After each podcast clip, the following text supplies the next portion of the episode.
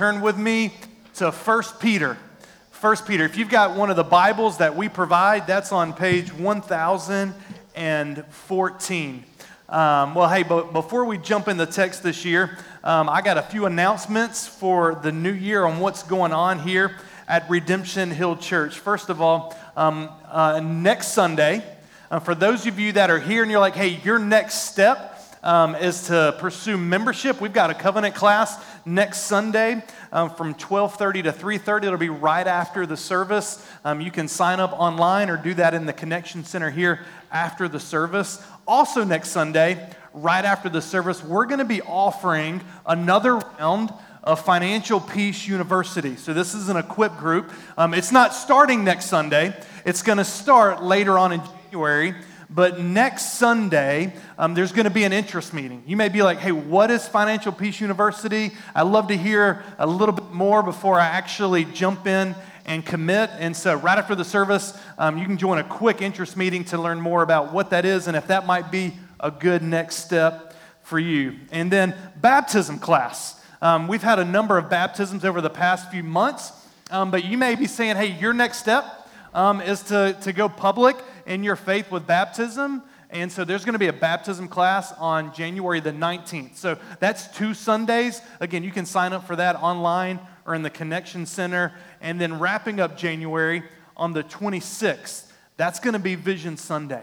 And so I know I've, I've, mentioned a number of dates there to you. On your worship guide today, you received a save the dates. And so I would just encourage you this is to give you a heads up what's going on in 2020 um, at Redemption Hill Church. Take these, plug them into your calendar. Go ahead and block off some of these that, that you want to make sure that you don't miss and that you are part of. Well, turning to our text today, let me pray for us and let's prepare our hearts to receive and hear from God today. Father, God, we thank you as we step into this new year that your love is relentless.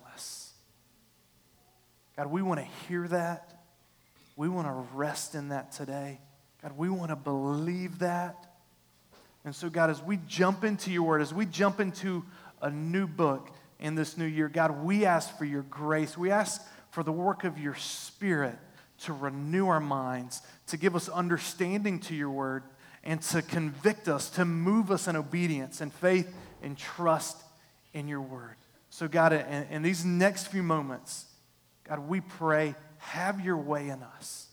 Speak to us, lead us, change us, we pray. In Christ's name, amen. Amen. Well, I don't know about you guys, but I love the beginning of a new year. Anybody who loves the beginning of a new year? I got a few hands there. Like, who, man, the rest of you guys dreading this year? Come on, we got a new decade. It's not just a new year, it is a new decade. Here's why I like a new year for me, it's oftentimes a, a, time to just like clean the slate and what's happened in the previous year to do some reflection. Uh, you know, I had a few days off um, over Christmas to reflect on, man, what are kind of my life rhythms and what are some new things that, that I want to do for the new year. Now, I know some of you guys, you're probably like, you're already hitting up your New Year's resolutions. Who, anybody hit the gym yet? Um, a few of you guys, I'm waiting till February to hit the gym. I'll give January to all you guys, and then I'll no, I'm just, I'm just kidding there. Um, but uh, I, I love a new year. I love it. It's a new decade. It's a new sermon series. With this new year, we're jumping into the next um, number of weeks. We're going to be going through the book of First Peter. Um, and so, you know, when I think about going through a new book, um, you know, think about this like, why should you even care about this book, First Peter? Like, like why should it matter to you? Why, why, why should that excite you?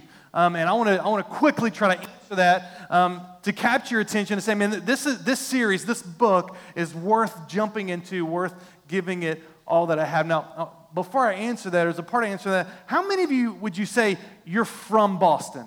Like, you're a local. Man, I love, man, I love those hands. How many of you would say, man, I'm not from here? Like, I moved here, I'm from somewhere else, and, and I just happen to be here today. Who's Okay, I, see those hands as well. I've lived here now almost an entire decade. I'm coming up as like nine and a half years this June. It'll be 10 years. Um, and I'm still an outsider. You guys can get that. I mean, it does, like, I go places and I get two to three words out of my mouth, and then it's like, where are you from? I'm like, what did I do? Know, you know I just opened my mouth. I started talking, and they know that I'm not from Boston or from Meffa, you know? Um, but my experience is nothing like those who, who've come to Boston from like another country as a refugee. I mean, I just moved from North Carolina, like a thousand miles. Um, I didn't have to learn a new language. I, actually, I take that back. Um, I, there are some words that I did learn that, that I didn't. I'm just kidding, you know. Um, but for, for many of you guys, like you're moving here from another country, you're learning a new language, you're going through like visas, passport stuff, new cultural customs. Um, but for me, like a, a, thousand miles, I now call Medford home. In fact, I'm a Sox fan, I'm, I'm a, a Bruins fan, I'm a Celtics fan. This will be my only comment. I am a Pats fan. I, don't let that ruin the sermon for you and hearing God's word today. There is hope. But where, am I You're Like, how do you recover from that? Here's why we need 1 Peter Medford is my home. And 1 Peter tells me it's not my home. I love this city. I mean, this is what my kids know. I own a home in Medford. Like, I just went and traveled over a vacation and spent some time with my family. I didn't go back home. Like, this is home for me. But when I read First Peter, uh, we're going to be challenged over and over again this is not your home. And so, think, what First Peter's getting us at is as a result of being a child of God, as a child of the King, as a child of the creator of the universe, I owe my allegiance to another king, to another place. It's not here. I live in this country, I live in this city, but I'm destined for another land. Which raises the question how do I live now in such a way that reflects this is not my home. First Peter is going to help us with that. That's why we need First Peter. He was writing to encourage and challenge normal, everyday followers of Jesus trying to live in an ungodly world. And so here's what we're doing. Today we're just going to look at two verses. We're going to look at 1 Peter verses 1 and 2. And here's the deal when you jump into a new book, whether you're doing some Bible reading on your own, it's always great to just answer some like preliminary questions like, man, who's writing this book? Who's he writing it to? What's the equation?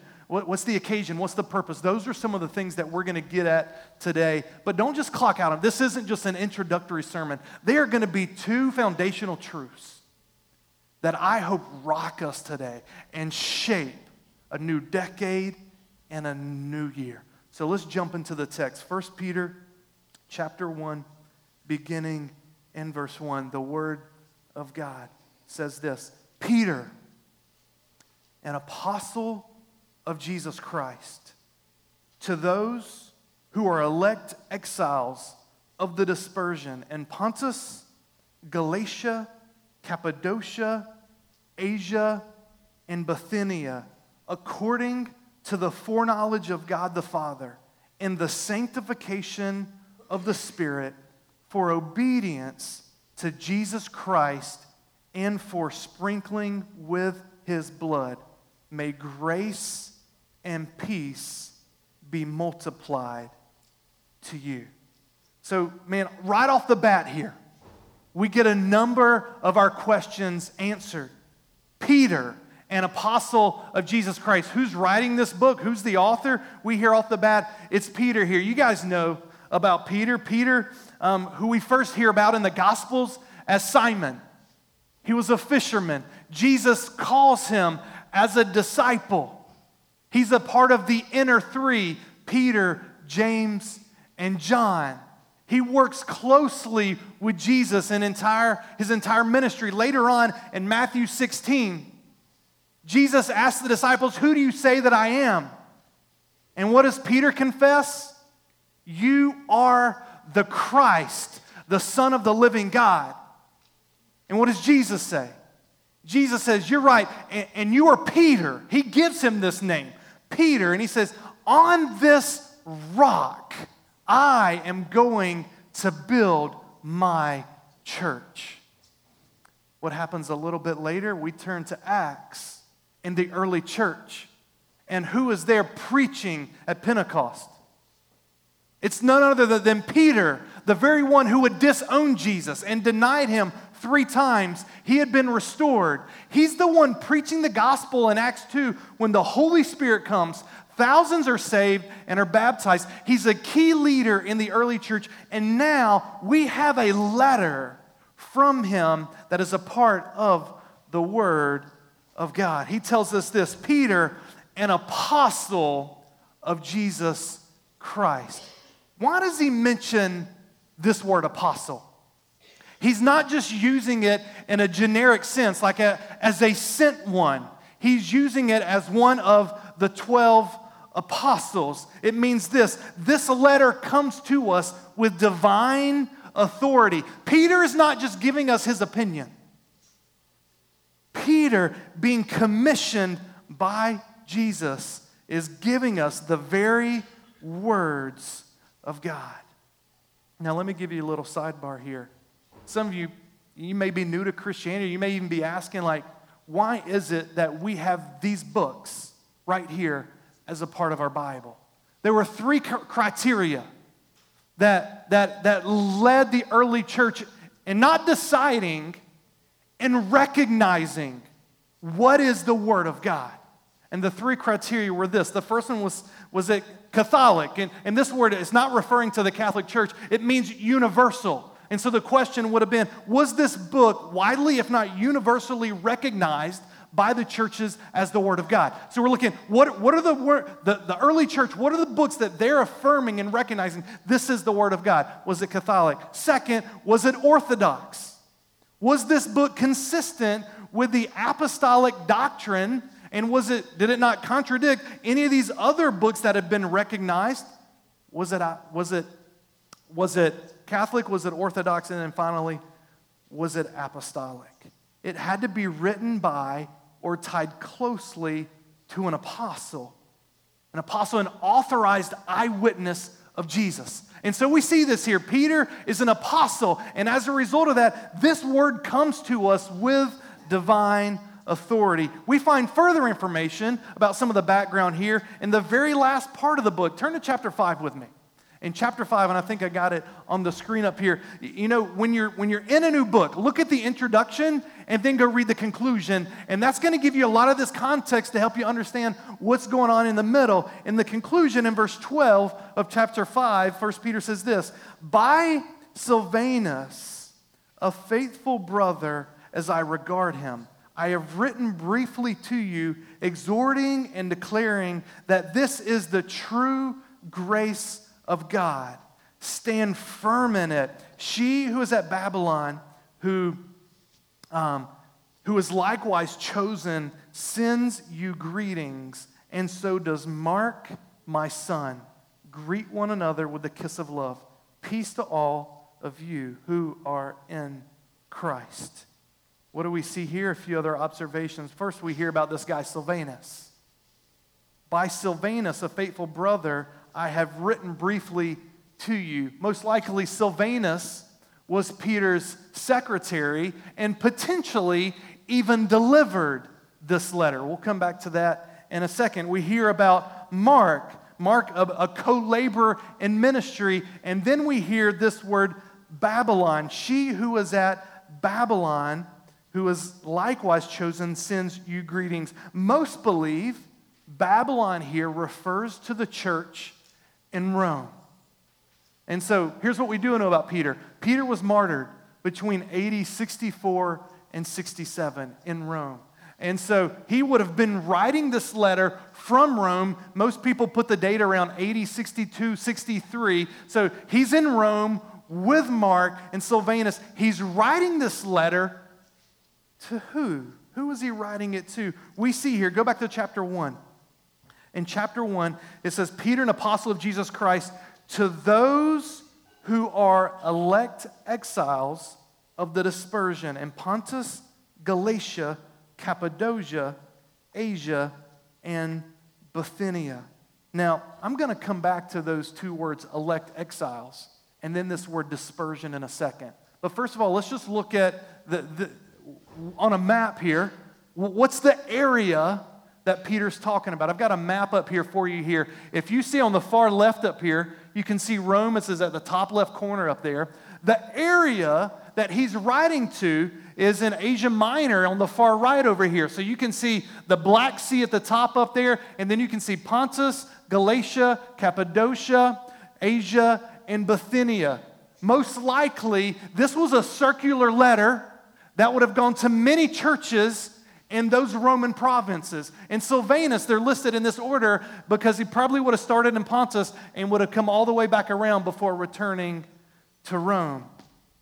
So this was the region. And now, when we see this region, this region was under Greco Roman rule. It would, have been Roman control. Um, and so, our first inclination would be to assume who's he writing to? Jews or Gentiles? Would assume that he's writing to Gentiles. For those Gentiles would have been primarily the ones living in that area. You can see Palestine, Jerusalem, on down here to the bottom right. But that doesn't explain the language that he uses, such as exile and dispersion.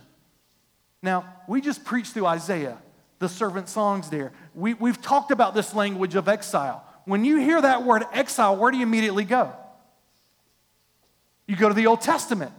I mean, one of the main storylines of the Old Testament is what? It's, it's Israel being exiled out of God's land. We see that in Adam and Eve. They're in the, the people of God, in the land of God, enjoying the rest and blessing of God. And then, as a result of their sin, Adam and Eve are kicked out of the land. And so, God's bringing his people, Israel, back into the land. But once Israel gets into the land, God tells them, hey, if you're not obedient, you're going to be exiled out of the land. And so the reality of the Old Testament is that Israel is exiled, they're kicked out of the promised land. And so when we hear exile here, we automatically think, hey, he, he must be writing to Jews who have been exiled. But here's the problem with that.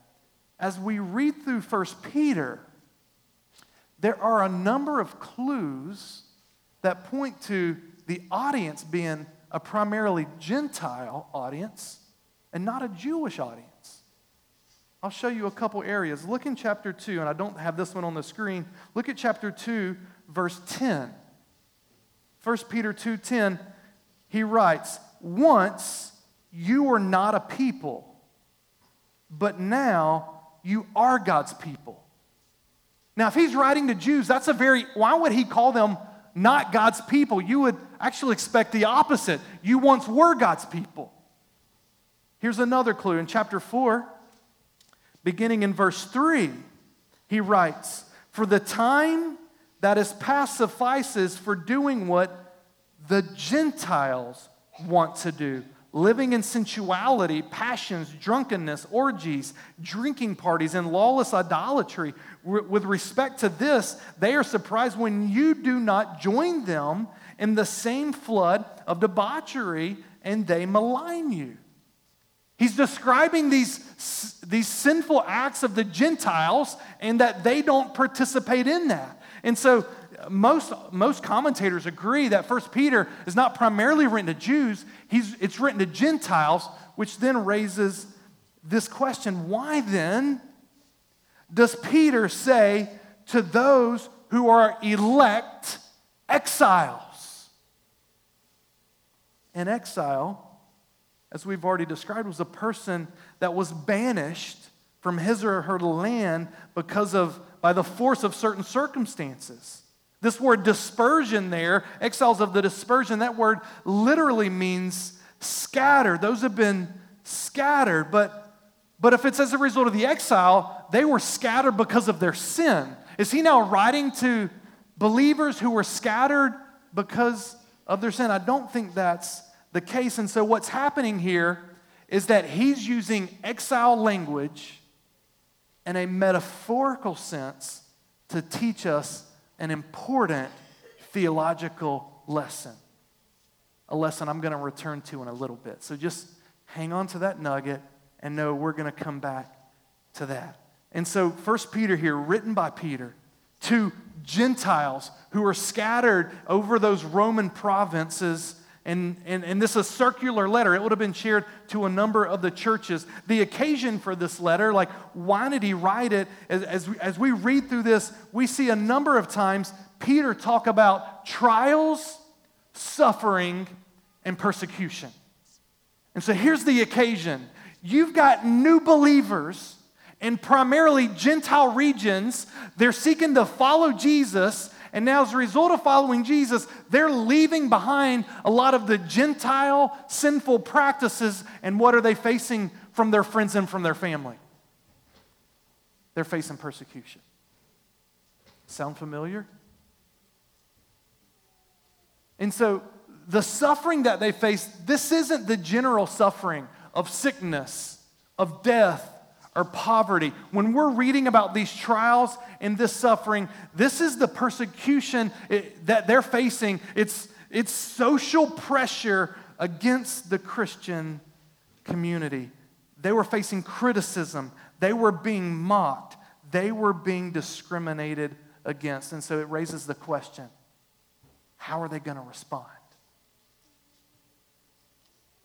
Do you ever face social pressure as a follower of Jesus? Do you face criticism as a follower of Jesus? Look, we live in a very similar place. The message of the gospel is not a message that, for the most part, is celebrated in New England. In fact, one of the reasons Medford's my home and my family moved here a decade ago is because of the great lostness in New England. There are people that just have never heard or have not responded to the good news of Jesus. That's why I'm here. It's not a, you know, and people ask, um, hey, like, why did you move here? And often my story, hey, I moved here to start a church because it's one of the most unchurched places. Like, that's not a news that, that for the most part, that's welcome. Hey, we're glad you're here to start a new church and tell us about Jesus. Now, the inclusivity of Boston is like, oh, yeah, that's great. You're doing another church. But the reality is, the message, like, they, they, they're, they're, Jesus is not somebody that New England is looking to follow. And so we face a similar type of situation as the context here of 1 Peter. Were they going to respond in fear? Were they going to be overcome with anxiety? Were they going to retaliate?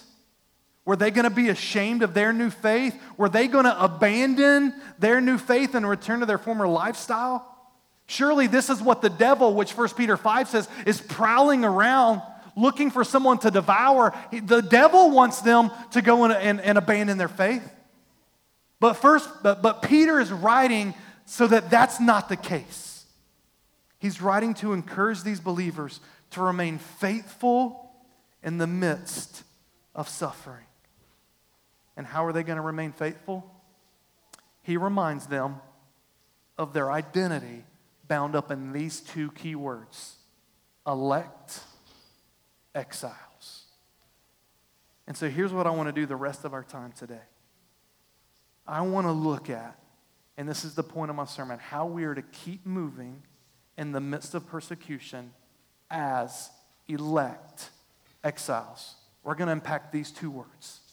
And I believe they're two words that'll open up the themes of the whole of 1 Peter for us and to really apply them on how we're to live today in the midst of similar suffering and persecution. And so here's, let me look at the first word first, and it's this this word elect. You are God's treasured possession. Elect, you are God's treasured possession. possession. We see here when he says, To those who are elect exiles, verse 2 modifies this word elect, and he does it with a Trinitarian formula. We see the Father, the Son, and the Holy Spirit. You guys see that? According to the foreknowledge of God the Father and the sanctification of the Spirit for obedience to Jesus Christ and for sprinkling with his blood. Those phrases modify what it means to be elect. Now, why is Paul using this word elect here? When we, when we oftentimes think of our salvation, or think of our baptism Sundays, and somebody's up here sharing their story, we're oftentimes sharing our story from our perspective. I, I share about, man, how all the things that worked in my life that led me to salvation in Jesus. And I talked about how the gospel came alive to me and how I repented, turned from my sin, and believed. But when we hear this word election here, what we're seeing here is from God's perspective, what salvation looks like. And so you know, when I answer the question, I'm often, you know, answering this question, what must I do to be saved? I repent and believe. But what we're looking at here is the sovereignty of God, and in particular, his initiation in salvation. And our statement of faith, there's a, there's a doctrine on election that says this it says, election is the gracious purpose of God, whereby he chose some persons unto everlasting life not because of foreseen merit in them, but because of his sheer mercy in Christ, in consequence of which choice they are called, justified, and glorified. God's grace, therefore, excludes boasting and promotes humility. We first hear about this election language in the Old Testament. We go to Israel. There are a number of places you could go, go all the way back to Deuteronomy where it talks about God choosing Israel. And it says, I chose you not because you were the most numerous or the most powerful, but I chose you because I have chosen to set my love upon you. Now, what's happening in 1 Peter is Peter's using that same language and he's in applying it here to the church. Look at chapter 2, verses 9 and 10. I've got this one on the screen for us. He says this He says, You are a chosen race, a royal priesthood, a holy nation, a people for his own possession. Do you hear that? This is language here that would have been familiar to the Jews. They were the holy nation, they were the chosen people. And now Peter's saying, No, that's the church in Christ now, this is who you are. And he continues, look at verse 10. Once you were not a people, but now you are God's people. Once you had not received mercy, but now you have received mercy. The church is the Israel of God, his chosen people, his treasured possession. Let that sink in. You if you're saying, man, I'm a follower of Jesus, I've repented and believed, I'm, you're, as, as a child of the king, you are God's chosen, elect, treasured possession. And then he qualifies that with this first qualification in verse 2. He says, according to the foreknowledge of God the Father. Here's the point here when we look, and as Peter's encouraging, I mean, think about it. This is the very beginning. Like, he's like just packed a ton of theology here in the introduction to these believers who were facing persecution. Hey, your salvation, I, I know you repented and believed, but before that, it was initiated with God in eternity past. Our salvation doesn't originate with ourselves. Dead people can't make themselves alive again. Dead people who were dead in their sins need the powerful work of the Spirit of God to initiate and do this work so that we respond in repentance and faith. It's similar to what Romans 8, 28 through 30 says. I've got on the screen for you. It says this, and we know that for those who love God, all things work together for good for those who are called according to his purpose. Now look at this. He says, For those whom he foreknew, he also predestined to be conformed to the image of a son, in order that he might be the firstborn among many brothers. And those whom he predestined, he also called. And those whom he called, he also justified. And those whom he justified, he also glorified.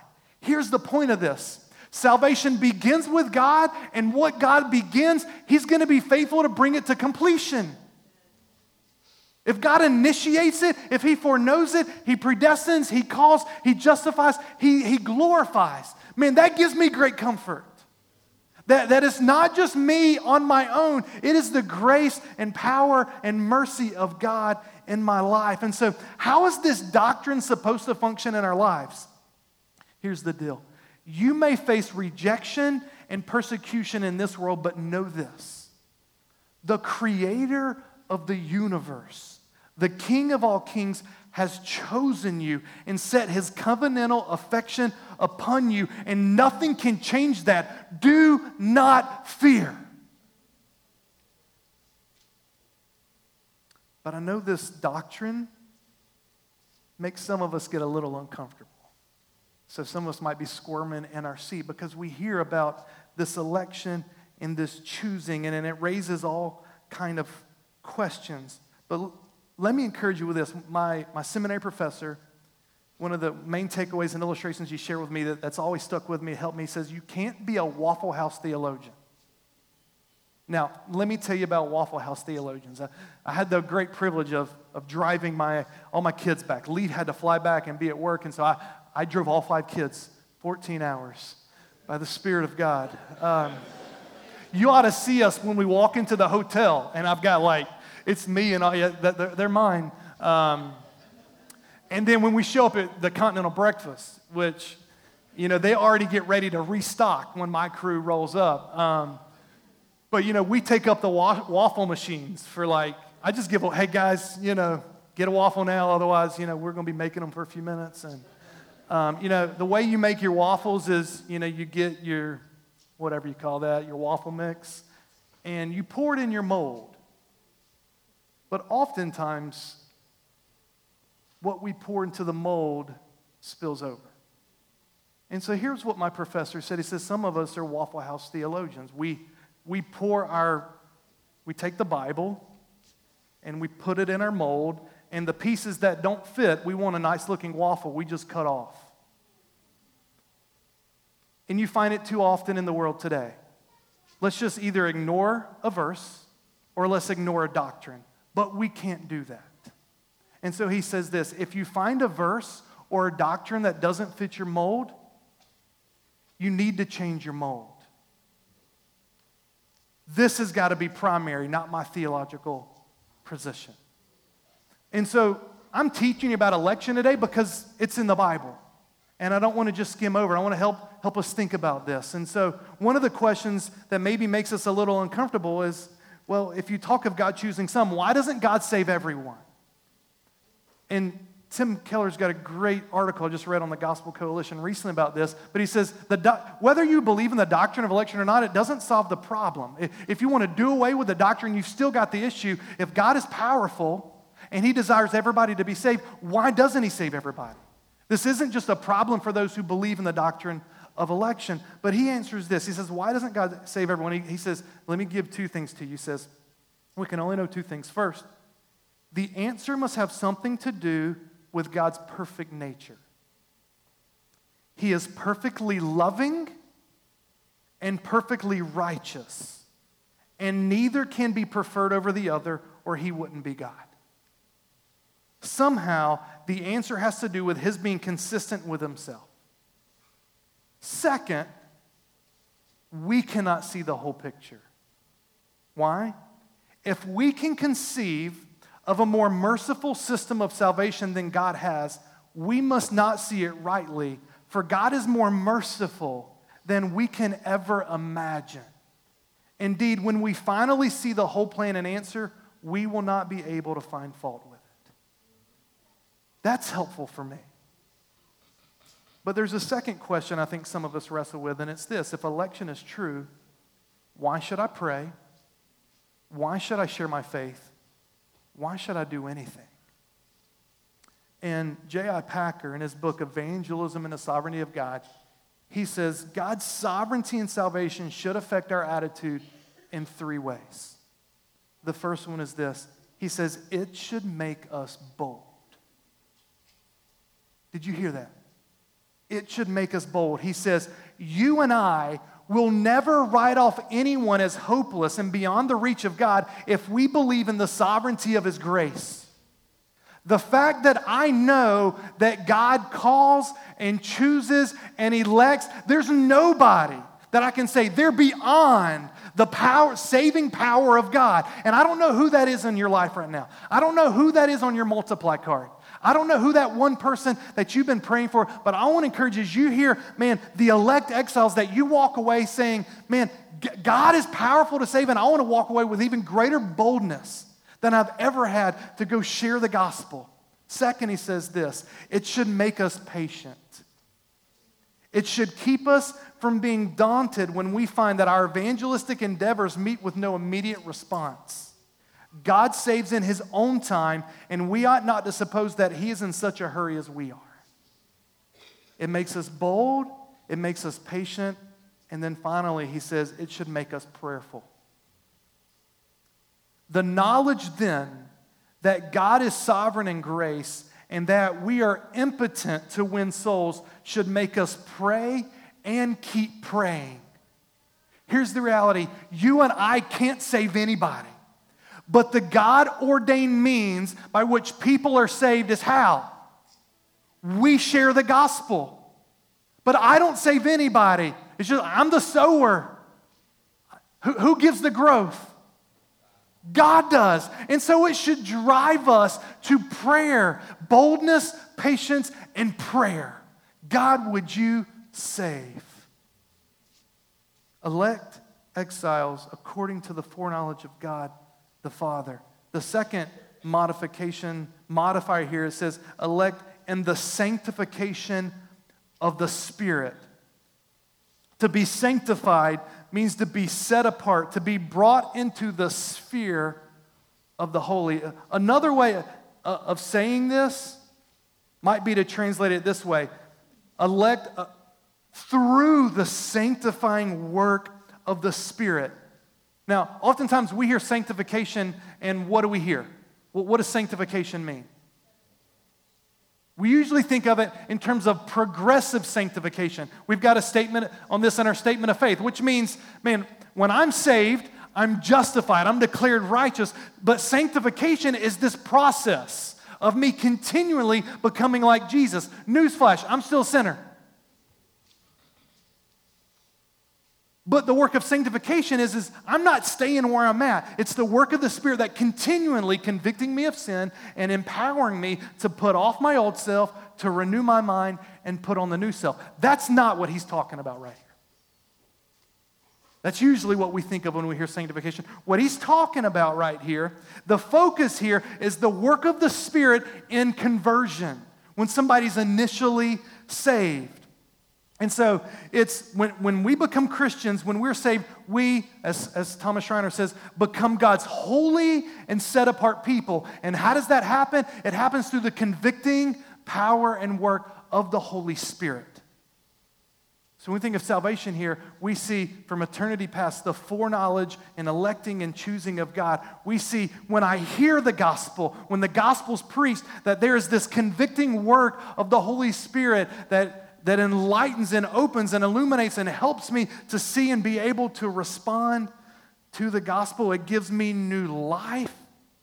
And then we see this final phrase for obedience to Jesus Christ and for sprinkling with his blood. I'm going to break this down into two parts. Now we get into the result or purpose. Like, why has God chosen and what is this sanctifying work of the Spirit? It's for two things that I would be obedient to Jesus, the gospel of Jesus, and it's so that the work of Jesus would be applied to my life. One of my favorite verses in 1 Peter is 1 Peter 3:18, which says, "Christ suffered and died to bring us to God." Look, this is the gospel. The gospel is not about us pretending to be good people and have it together. Here's the gospel the gospel is that I'm a sinner separated from God, and there's nothing I can do to make myself right with God. I need somebody to cleanse me.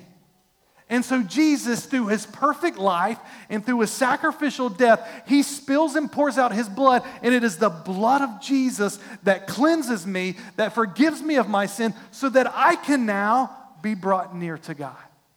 You were made to be with God forever.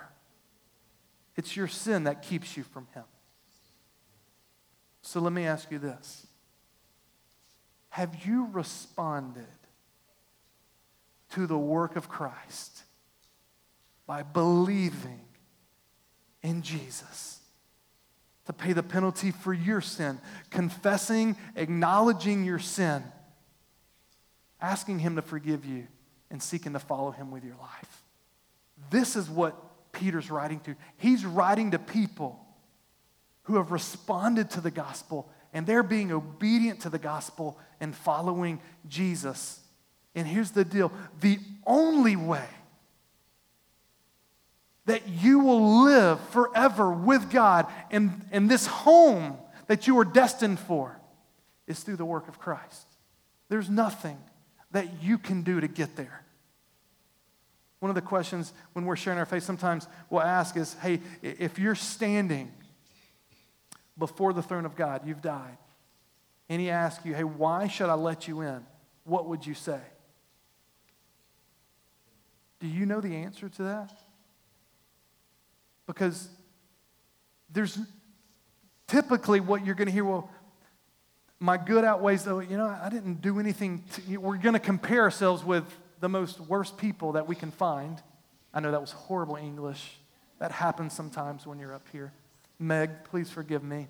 Um, we just find somebody who's worse than us. And I wasn't like that person. But what we don't do is compare ourselves to the holiness of God.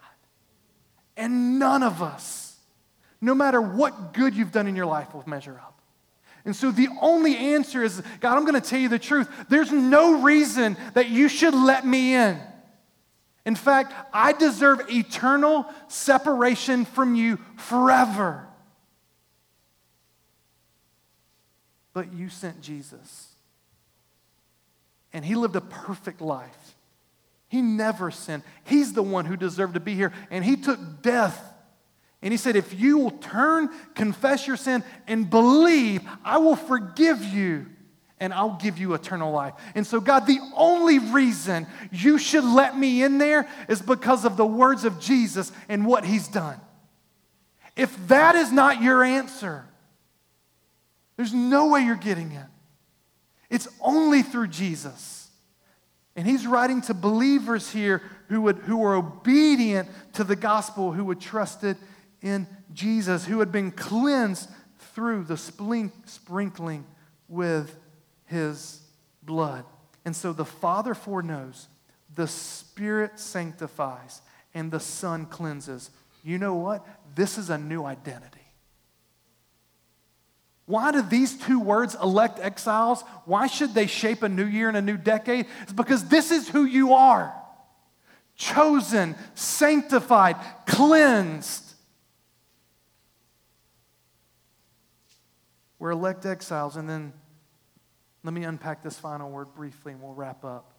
We're elect, we're God's treasure possession, and we're exiles. Heaven, not earth, is your home. I've already mentioned that Peter's primary audience is a Gentile one. And he's using this word in a metaphorical sense to teach us an important theological lesson. Well, here's the lesson since you are chosen and elected by God in his treasured possession, your citizenship is where God is. Your citizenship is in heaven. This is not your home. This is why the New American Standard Translation it translates this verse it says to those who reside as aliens scattered throughout. What's an alien? An alien is somebody who resides in one country, but whose allegiance is in another country. They lived in the Roman provinces.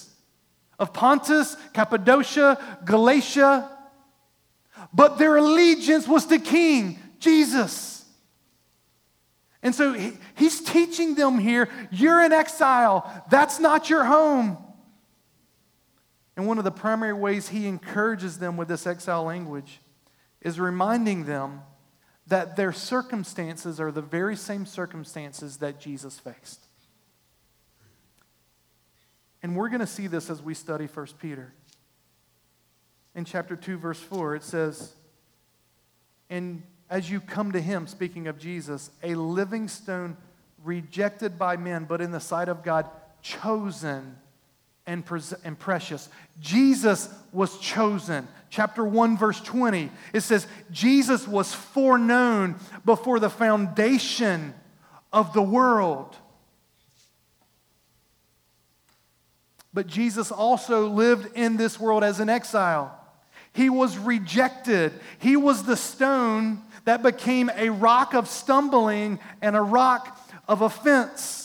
He suffered the most unjust persecution. Go read chapter 3, and it says, and he kept his mouth shut the entire time. And so while you face suffering and persecution, you're following in the footsteps of Jesus. As one scholar puts it, you're joining your king in exile. Look to Jesus and follow his example. And so that leads to this question If following Jesus means that we're going to face suffering and persecution like him, why would anybody want to walk that road? Here's why this same author says, when we realize, listen up, guys, when we realize we're foreknown like Jesus, when we realize our sufferings are like Jesus's, when we realize Jesus' rejection and his cross weren't a mistaken dead end, but the foreordained on ramp to resurrection and glory, then our faith in God explodes with the hope of our own future glory. The logic of the apostle is simple. If we share now in Christ's sufferings, then we will share in his glory. This is the ground of Christian joy, a living hope in a world of seemingly unending shame, opposition, struggle, weakness, affliction, and persecution. The certainty of future glory is the unstoppable heartbeat of our enduring hope. And that's only a hope if we see ourselves as exiles. Because here's the deal if this is your home, Jesus says you'll lose everything. But we count everything as at loss now so that we gain everything that is to come.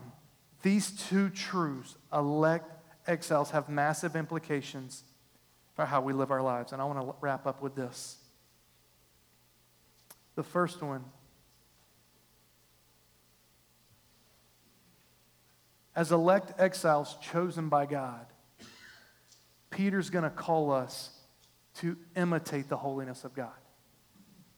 He's going to say, Be holy as God is holy. So when you get this reality, you're elect, you're chosen, you're sanctified, you're cleansed, you belong to Him, you're His treasured possession. Go imitate that. One scholar says this he says, the indicative of God's character contains within itself the imperative of your conduct. God is holy, that's who He is, that's the indicative. The imperative, go be holy. And then Peter calls believers to remain steadfast through suffering, imitating Jesus. And this same scholar says similarly, the indicative of Christ's innocence and non retaliatory response to suffering becomes an imperative for the Christian community.